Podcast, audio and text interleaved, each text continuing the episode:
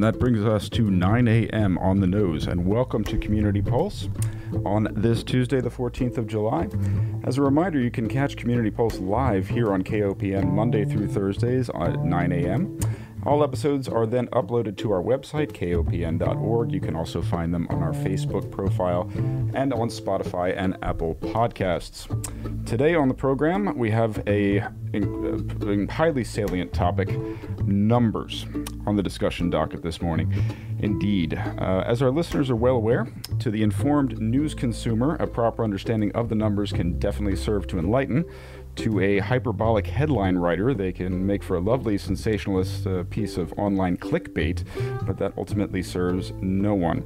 There are plenty of numbers on our program. Here to discuss how we separate those numbers from the popular colloquial categorization, popularized by Mark Twain, by the way, of lies, damn lies, and statistics, we have Dr. Elizabeth Alleman. We're going to be discussing a whole range of statistics this morning, including increasing new cases, active cases, numbers in quarantine, the crucial R naught metric, hospitalizations, number of tests, percent positive. Oh boy, do we have a lot. Good morning, Dr. Alleman. Thank you so much for being with us. Good morning. Thank you. Thank you so much. I um, want to admit that I went down a rabbit hole of uh, data, and so um, I'm realizing I wasn't quite prepared to have all my websites up to do the numbers, but I think I'm loading them fine. So, to go through numbers, we're going to be talking about numbers. So, um, worldwide, uh, 13 million cases, 576,000 people have died, seven and a half million people recovering. In the United States, we're up to um, 3,480,000 cases with 138,000 deaths uh, and 1.5 million people recovering. Um, and then let's see if I can find Matthew Holloway's data. Do I have it up? I don't. Oh, yes, I do. Look at that. Um, so we're up to 30,000 cases in Missouri with uh, 789 um, uh, new cases identified yesterday. And we have, there seems to be this running, this, this uh, rotating, not even rotating, uh, almost random number generator of which county is leading the percentage increases of cases in the last 24 hours. So for a long time, it was the three cases down the the three counties down the southwest of the state, and now it's Cedar County, Marion County, and Randolph County. So Randolph County is Moberly. Oh, now I'm forgetting. Marion County, I think, is Marionville, and Cedar County. No, I can't remember. One of those counties is the Hannibal area, and the other one is um, northwest of St. Louis. So we are. Um, it, I'm having to learn my Missouri geography by trying to follow where the hot spots are, and I think that that's that's a kind, another trend I want to talk about. Is that um, initially this was something that we could talk about hot spots, and now I think this is really a much more dispersed uh, pandemic, which is what um, the epidemiologists predicted. Um, and then in Boone County, we're up to 764 cases. We have had a third death in Boone County, and it was someone in that, I can't remember, 50, 45 to 54 age group. So, not somebody we would really like to think of as high risk, especially those of us who are in that age group or even older than that age group. Um, and we have um, increasing numbers of active cases sort of on um, an ongoing basis. So, um, trying to plot out the numbers. Uh, we're over 300 active cases. Those are people who are testing positive and who have been identified, and we know that, and the health department is now calling those people on a regular basis to make sure that they're doing okay and seeing if they need any help to stay isolated and also interacting with their tracing their contacts. And we have um, close to 500 people in uh, quarantine as contacts. So that's over 800 people for the Columbia uh, Boone County Health Department to be staying in contact with. And all of those other state uh, counties around the state are, are similarly being uh, sort of pushed to their limits about what they can do. So those are sort of the recent um, numbers. Oh, and the other number that I think that we're all interested in is numbers of testing, and I think we're running in the five to six hundred uh, uh, numbers of tests on a daily basis. I think those numbers are probably going to increase while people are much more interested in being tested now. And um, the percent positive, we had been running around two percent positive. Um, and now we're running more close to 15 to 16 percent positive, which is a very worrisome trend. It means we're cases. So I'm wondering, Peter, if there are other um, numbers that you're following that you're. I, I can't keep any of these numbers in my head anymore, but I'm wondering what you're what you're looking at. Well, um, I think that what's important during this pandemic, I've been looking at Matthew Holloway's numbers because I yeah. believe that these are the numbers that I look, I, I check every morning to see uh, how we're doing locally. Now, of course, I'm a uh, macro uh, interested individual, so I follow the uh, before I even check the local ones, and I don't advocate that anyone else does this. I do check the national numbers. I check numbers around the world. I'm from uh, Europe originally, so I check the number of new cases and, and things like that in, in Europe as well. Um, and the most important thing, I think, to for me, I mean, we have all of these statistics. You you spoke about all of these statistics. Mm-hmm. It's important to put all of them in context. In context, you say, I mean, right now in uh, Boone County, you've put together a lovely chart that's you know saying that we're running at 16% positive. That is 16% positive of those who have gotten a test. Know, it's all too easy to confuse that with, say, 16% positive countywide, which is not the case. Right. Obviously, that is not true. right. Yeah. So we're, you know, if we've got 300 active cases and we've got 180,000 people, we're way less than one tenth of positive. Precisely. Um, yeah. The R naught metric, um, which is, is such a popular one, uh, that also needs to be put into context, obviously. Now, this is perhaps you could explain better than I can uh, this this metric. Um, you know, I do. I am not going to say that I could give a lecture on it, but I'm going to do my best. Uh-huh. So, it, the R naught is a uh, characteristic of the illness, um, and in context, and it basically is if I. It, it, given an average person who gets the disease, how many people do they infect? And I think R naught refers to the fact that, like, what if we don't intervene? What's going to happen if we don't intervene? And so it's a quality of the virus and it's where it is that it's like, so in a nursing home, you're going to have a different R naught than you are in, say, um, I don't know, you know, a public park. Precisely. Um, but and then there's there's other ways to talk about R values, but it's basically looking at how many people get infected by one person who has it, and then we're looking also at R values once we've intervened. So what happens to an R value if we say put in a mask ordinance, or if we close down bars and restaurants, um, and that is going to change the R values. Um, sort of real time. So you can insert that anywhere. It's essentially a transmission rate, and you want it at right. 1.0 or below. Uh, right. But say and we the lower to, you can get it, the better. Exactly. That if you yeah. were to apply the R naught to say a specific meat packing plant, uh, you'll have an incredibly high one. If you're to right. apply it to um, countywide statistics, statewide statistics, even nationwide statistics, it will be diluted. Uh, it almost uh, it won't matter that it's at 1.2, 1.4, something like this, so long as the number of new cases is small. So I, right. I brought that up to illustrate the fact that for me personally, the, the number of new cases uh, is extremely important. That shows me how uh, how many active cases we have in a given area, and it's important to note that this is rising in Missouri, it's rising in Boone County, it's rising in the United States as a whole, uh, and there, it, by all accounts, it, it, it, will continue to rise. Do you? Right. It seems to be falling in air in certain areas where the numbers were high. So New York City and its surroundings are ha- still having diminishing cases. At least the last time I looked at that number, which I think was actually a couple of days ago.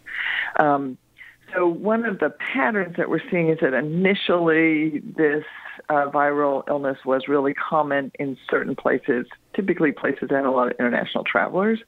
Um, so we saw New York City, Chicago, uh, Seattle, uh, the uh, San Francisco, uh, then San Diego. Those, and I'm sure I'm missing some. I'm not intending to leave it out. I'm just trying to sort of give examples of cities that are lar- have large populations and uh, a busy international airport and a lot of an international community.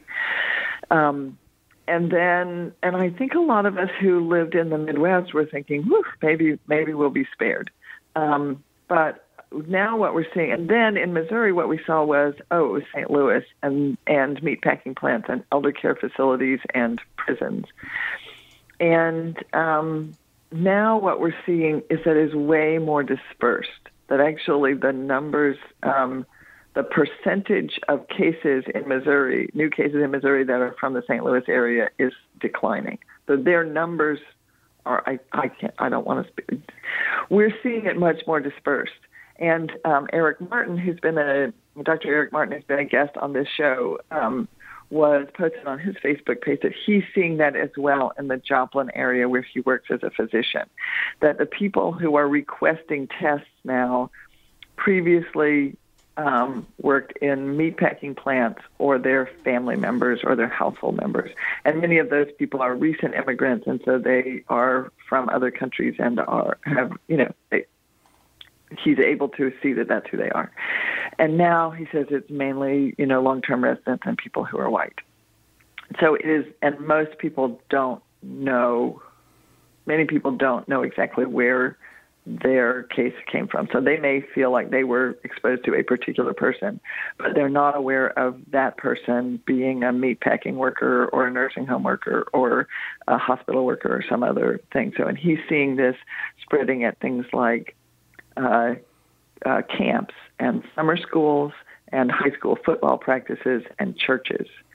Um, and so I think that that a lot of people's sense of reassurance that well, I don't work in a meat, packing plant, I don't travel to China, I don't live in New York City.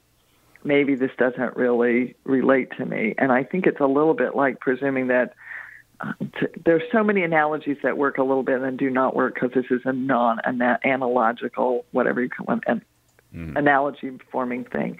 But it's a little bit like saying, well, I live in Rocheport and the uh, right along the river, and the water's not high here yet, and I really don't want to hear what's going on in Omaha. Um, because that's not happening to me, and so I'm not going to sandbag when we all know that that water is going to run downstream and we know how the river floods. But I think we have so little experience of what a pandemic looks like that we're all having to, dis- to, to decide which expert to trust.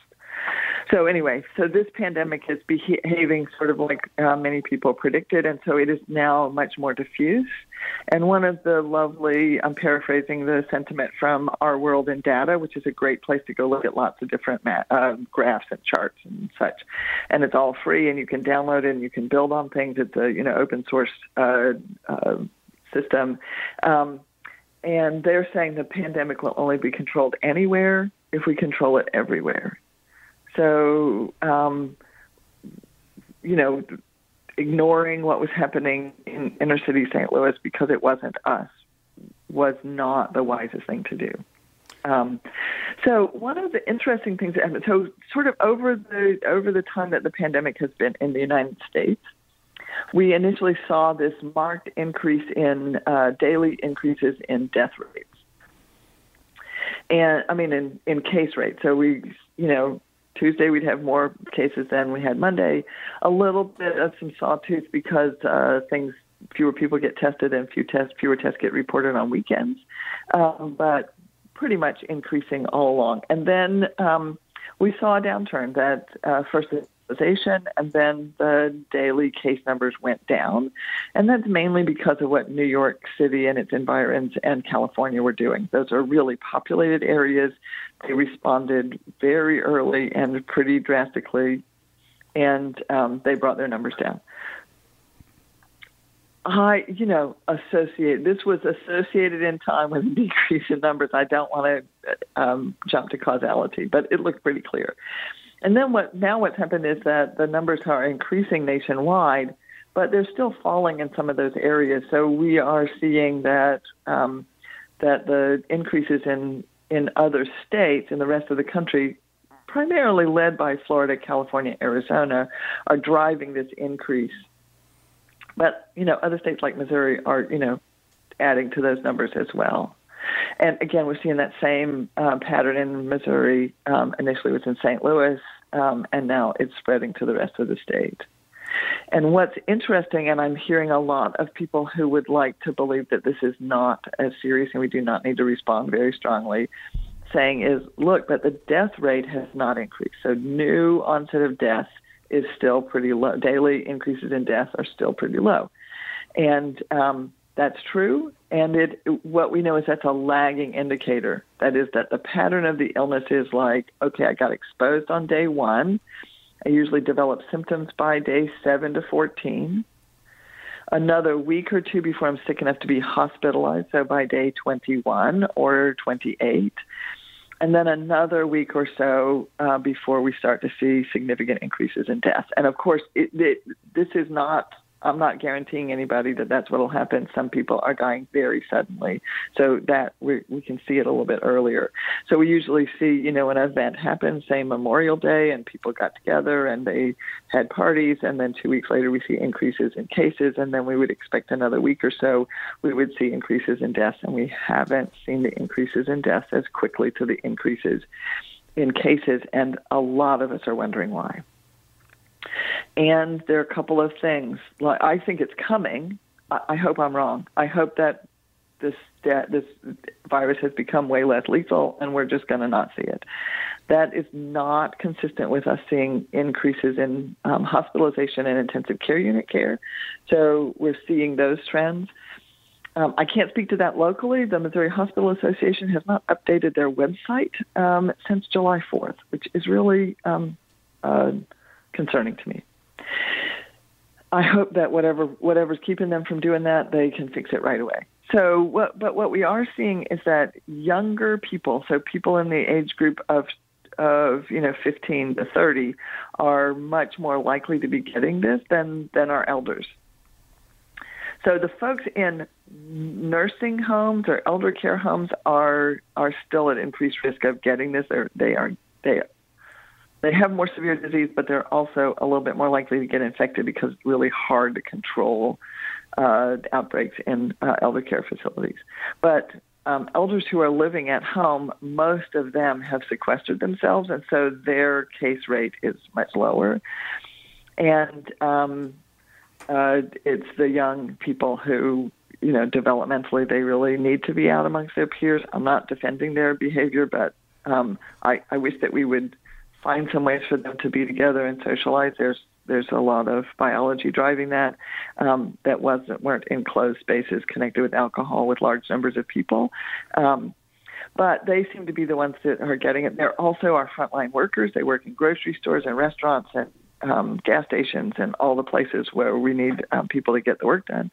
Um, and so they have a statistically a low dying and getting seriously ill. So that may be why we're not seeing this right away. Um, and the other thing is, it's possible that we're just doing a better job of taking care of people and delaying the deaths. We may be reducing the deaths, but we may also be delaying the deaths, which I, I'm not sure is necessarily a great thing for everybody who goes through that, but um, we still have to keep trying. So I don't know why we're starting to see an maybe starting to see an uptick in deaths in Missouri the last couple of days we've had very few and now the last couple of days we're starting to move into high single low double digit numbers of increases in deaths. Um, and i am hoping that we aren't going to see that but i don't think we can count on the fact that oh well since the death rate is still low we don't need to act. Because if we wait and, and respond only to increasing deaths we will be way behind the ball because we think that's at least a three week lag. I liked very much uh, what you said about um, well, what all public, what many public health professionals are saying about, well, we have to address this everywhere. Um, this is a virus. This is a pandemic. It will find its way into every nook and cranny. It cannot be compared to any other national disaster, such as a flood, an earthquake, uh, tornadoes, etc. Um, you know, we can take ourselves back to the beginning of this pandemic, uh, when this first hit, and globally everyone sort of shut down. And the phrase that was being proffered at that time that everybody heard was flatten the curve, flatten the curve, right. flatten the curve. We absolutely yep. must flatten the curve. Uh-huh. Um, you see that some countries have flattened their curves. Um, yeah, you know, and some uh, states have flattened their curves. Some states have flattened their curves as well. Um, you know, in, in Germany, it's it's it's been a, rel- a, relatively flat curve for a long time. We haven't had a a, a day since early May in which we've had uh, over a thousand new cases reported. Germany is a federalist constitutional republic, just like in the, uh, the United States. It has uh, 16 separate states, but it's the size of Oregon.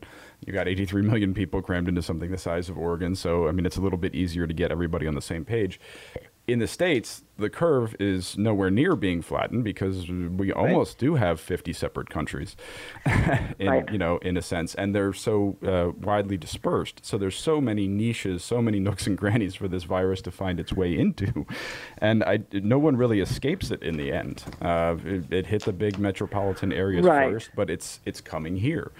Uh, it will find its way here eventually. Something that we should should really emphasize. Um, you know, we've been talking about this on this program so many times. I mean, people have, have said, "Oh, I had a bad cold in in uh, November, December." I'm sure that was the coronavirus. Highly unlikely. Uh, it wasn't right. here yet, and uh, it, and it's not that it's impossible that that person had coronavirus um, that early, but it is really unlikely. It is again, making analogies, it's like, well, I heard a story once of somebody who had regular sex and didn't use protection and they didn't get pregnant. So I'm going to count on that as my strategy. Um, I think that that's not a great idea. Well, I mean, one of the reasons that we, we see this uptick in cases, though, I mean, is that obviously when we when we did shut down completely, we had very small isolated clusters. Uh, but now, as we begin to open up, there will be more. And uh, as you said, I hope I'm wrong, and, and so do I. I am not a soothsayer by trade or, or you know a professional prognosticator or something like this, but it, it seems. Uh, I mean, even if, if one has you know just a a, a, a sort of uh, a rigorous autodidactic understanding of the numbers, I mean that's that seems to be the direction that we're headed in. I think so, and um, yeah, and, and I think that yes, we do. We the states are acting like three separate countries um, in part because of the way our federal government has responded. That the federal government has responded in a way that has left a large um, uh, vacuum for states to to step into to try to figure out their response. And you know, you can sort of look at that as well. I guess we're going to get a lot of experimentation about how much of a shutdown do we need to do to control numbers. Um, the problem is that that um, our states don't have uh, uh, borders that we can close, and many there are large, many large metropolitan areas that are on state lines, so it, it can be really difficult to figure that out. The other thing I wanted to to talk about, Peter, is that I am hearing people do something with statistics that I don't that I think gives us some comfort, but I think that is not real. And one of the things I hear people saying is, oh, if so and so, if Grandpa Joe gets it, he is just gonna die. So we have to keep Grandpa Joe away from everybody. And the truth is that there is, and I've heard this also like, oh, so and so's doctor told him, you get this, you're gonna die, you have got to do this. And um, there is no group that I've been able to find that has 100% mortality rate. And there actually, I haven't found a group that has more than 50% mortality rate. So even our elders are in that 15 to 25% mortality rate, which is nothing to scoff at, okay? I am not saying that that doesn't sober me, okay? But it means that even these people that we're saying are high risk and need protected, they are most likely to survive. And I think that um, that it's important to not tell ourselves things that aren't true.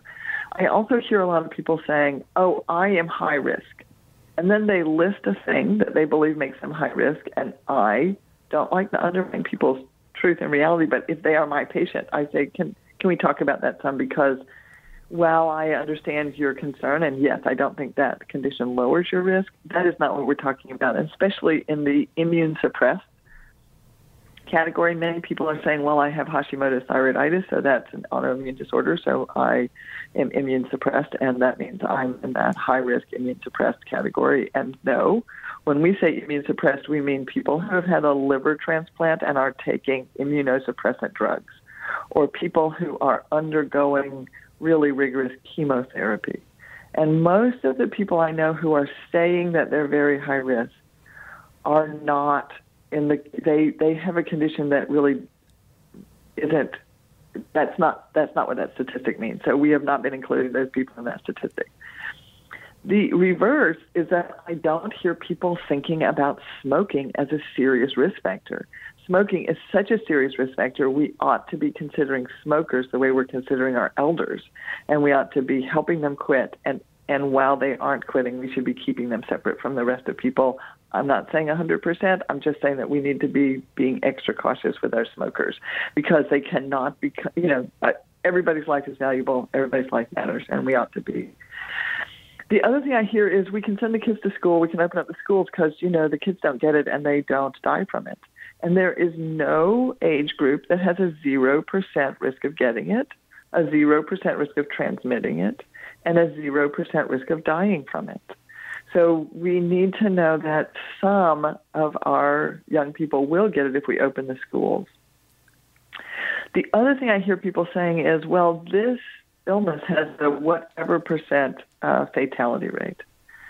And oh my goodness, that number is so variable about like how do we get to it? So an ideal infection fatality rate would be taking knowing 100% of all the people who ever got infected. So we would know that number. We would not have any false positives. We wouldn't have people in that category. We would know for sure that every person in there actually had this infection and that there were no people who had this infection who were not included in that number. I don't think we're ever going to get that number. And even if we did get it, we would all disagree about whether we could really trust it. Well, I mean, we'll get a and more, then, we'll get a more reasonable and, conjecture many, many years from now, long after this as is time goes on, we're, eh, you're right. As time goes on, I think we get closer to that number. Um, and then we would need to know all the people who died from it, and you would need to be confident that that COVID 19 was a primary contributor or even a, a big secondary contributor to their cause of death. So they might have had a heart attack, needed to be on a ventilator from the heart attack, and then their lungs failed because of COVID and they died when we would have thought the heart attack would have been a survivable illness. So we can debate about whether those people should be but if we had a 100% pure number of the number of people who had died from this infection divided by the 100% pure number of who had had the infection, then we would have an infection fatality rate. And we don't have that number. What we have right now is what we call a case fatality rate. That is, number of documented cases, which we know is not 100% of the cases. So people who got sick or people who got tested and got di- uh, identified. And that is the denominator, and then the numerator is the number of deaths. And that number is going to change as time goes on because deaths lag. So um, it just takes a while for the numbers to get big enough for that to be believable. But it is somewhere the infection, fa- the case fatality rate, which is the one we're working on, is varying between 5 and 10 percent, which is not the same as the infection fatality rate. And then people are like, why? And the infection fatality rate is probably around one percent, half percent. You can argue about that one. Like if it is a, it is in the range of what influenza is, then why are we responding so strongly? And it's because it's a novel virus, and that means 100% of us at the beginning of this were um, likely we're, we're vulnerable to get it.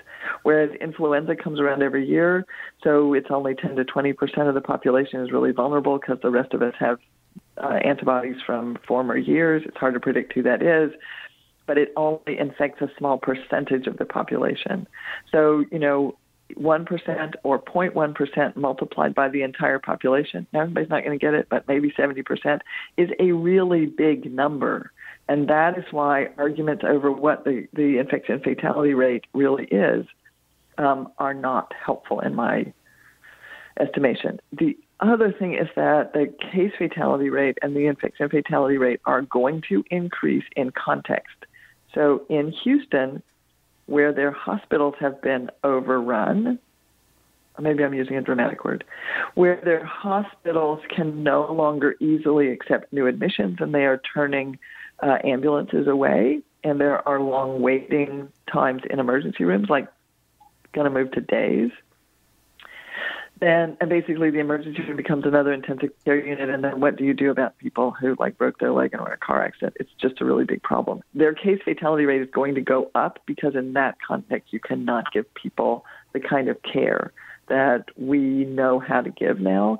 And so we're going to see the case fatality rate go up significantly. So um, so this is why I think we still need to be working really hard on flattening the curve. We have not overrun any hospitals in Missouri that I know of.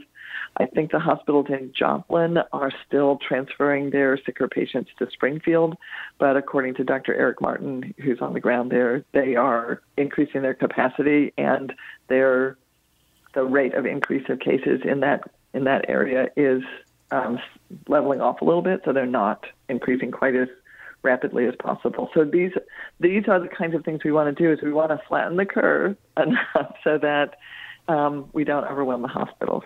And you know, I did a little number this morning that or last night that kind of sobered me, and that is I thought, well, at 50 cases a day, how long would it take for Boone County? How long would it take for Boone County to get for 70% of us to have gotten it if we don't get a vaccine?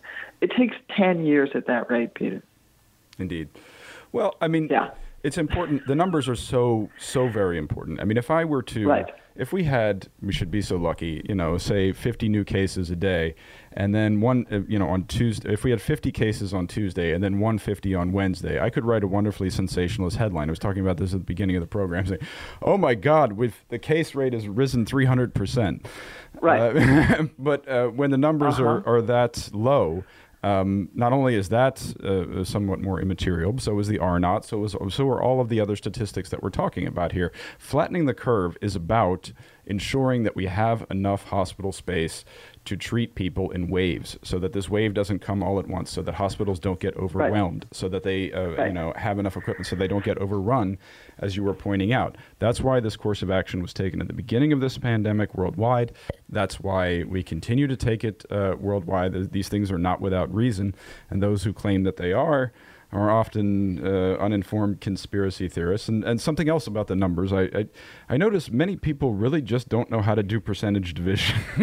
I mean, it's very, very important you know, to move one decimal place to the left when you're doing yeah. percentage division. Exactly, exactly. So I just want to say that I there are I think there are legitimate reasons, non-conspiracy theorist related, to question all of our public policies, and I do not want to lump everyone who disagrees with a public policy as someone who doesn't understand statistics. No, neither do I. Um, yeah.